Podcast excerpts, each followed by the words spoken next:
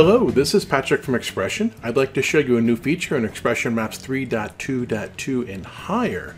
The ability to put a border around the United States and have the border also be around the states in water.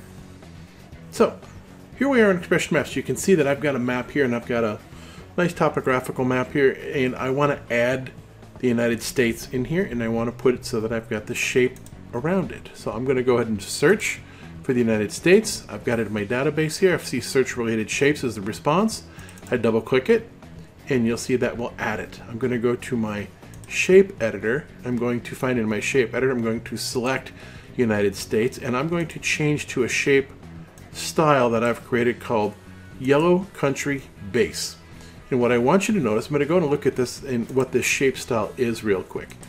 You'll see that I've turned on borders and I've made them reasonably thick. I picked a fill color of yellow.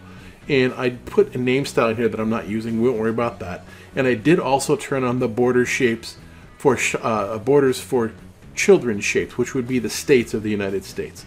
So I'm going to say OK to that. I'm going to say OK to this. Now there's a new option here that I want you to see.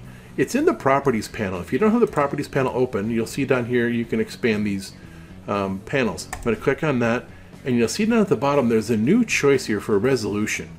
I'm going to choose low. And when I choose low, what I want you to notice is I now have the border along the entire United States and I also have it along the water.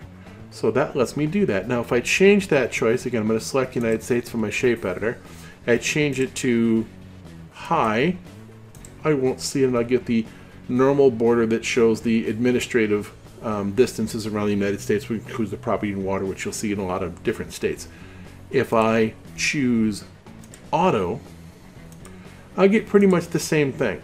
The trick here is to go ahead and make yourself the version with low when you're zoomed way out, and by the time you zoom into a state, so let's say for example we zoom into Florida, if I deselect it, you can see that I still have that border there. And again, it's a matter of choosing the thickness for the border. But this does give you that border around the states, even inside the ocean. And yes, I do have ocean mask styles turned on. So if I go to water, um, if I turn on ocean border cover, it'll still be there. Uh, if I turn on water border cover, you can see that it'll still be there, but I will see the border, the waters fill in. Uh, that's another trick here for turning off the water, which we did in another video. But you can see that I still have the white border around the United States, even in the ocean.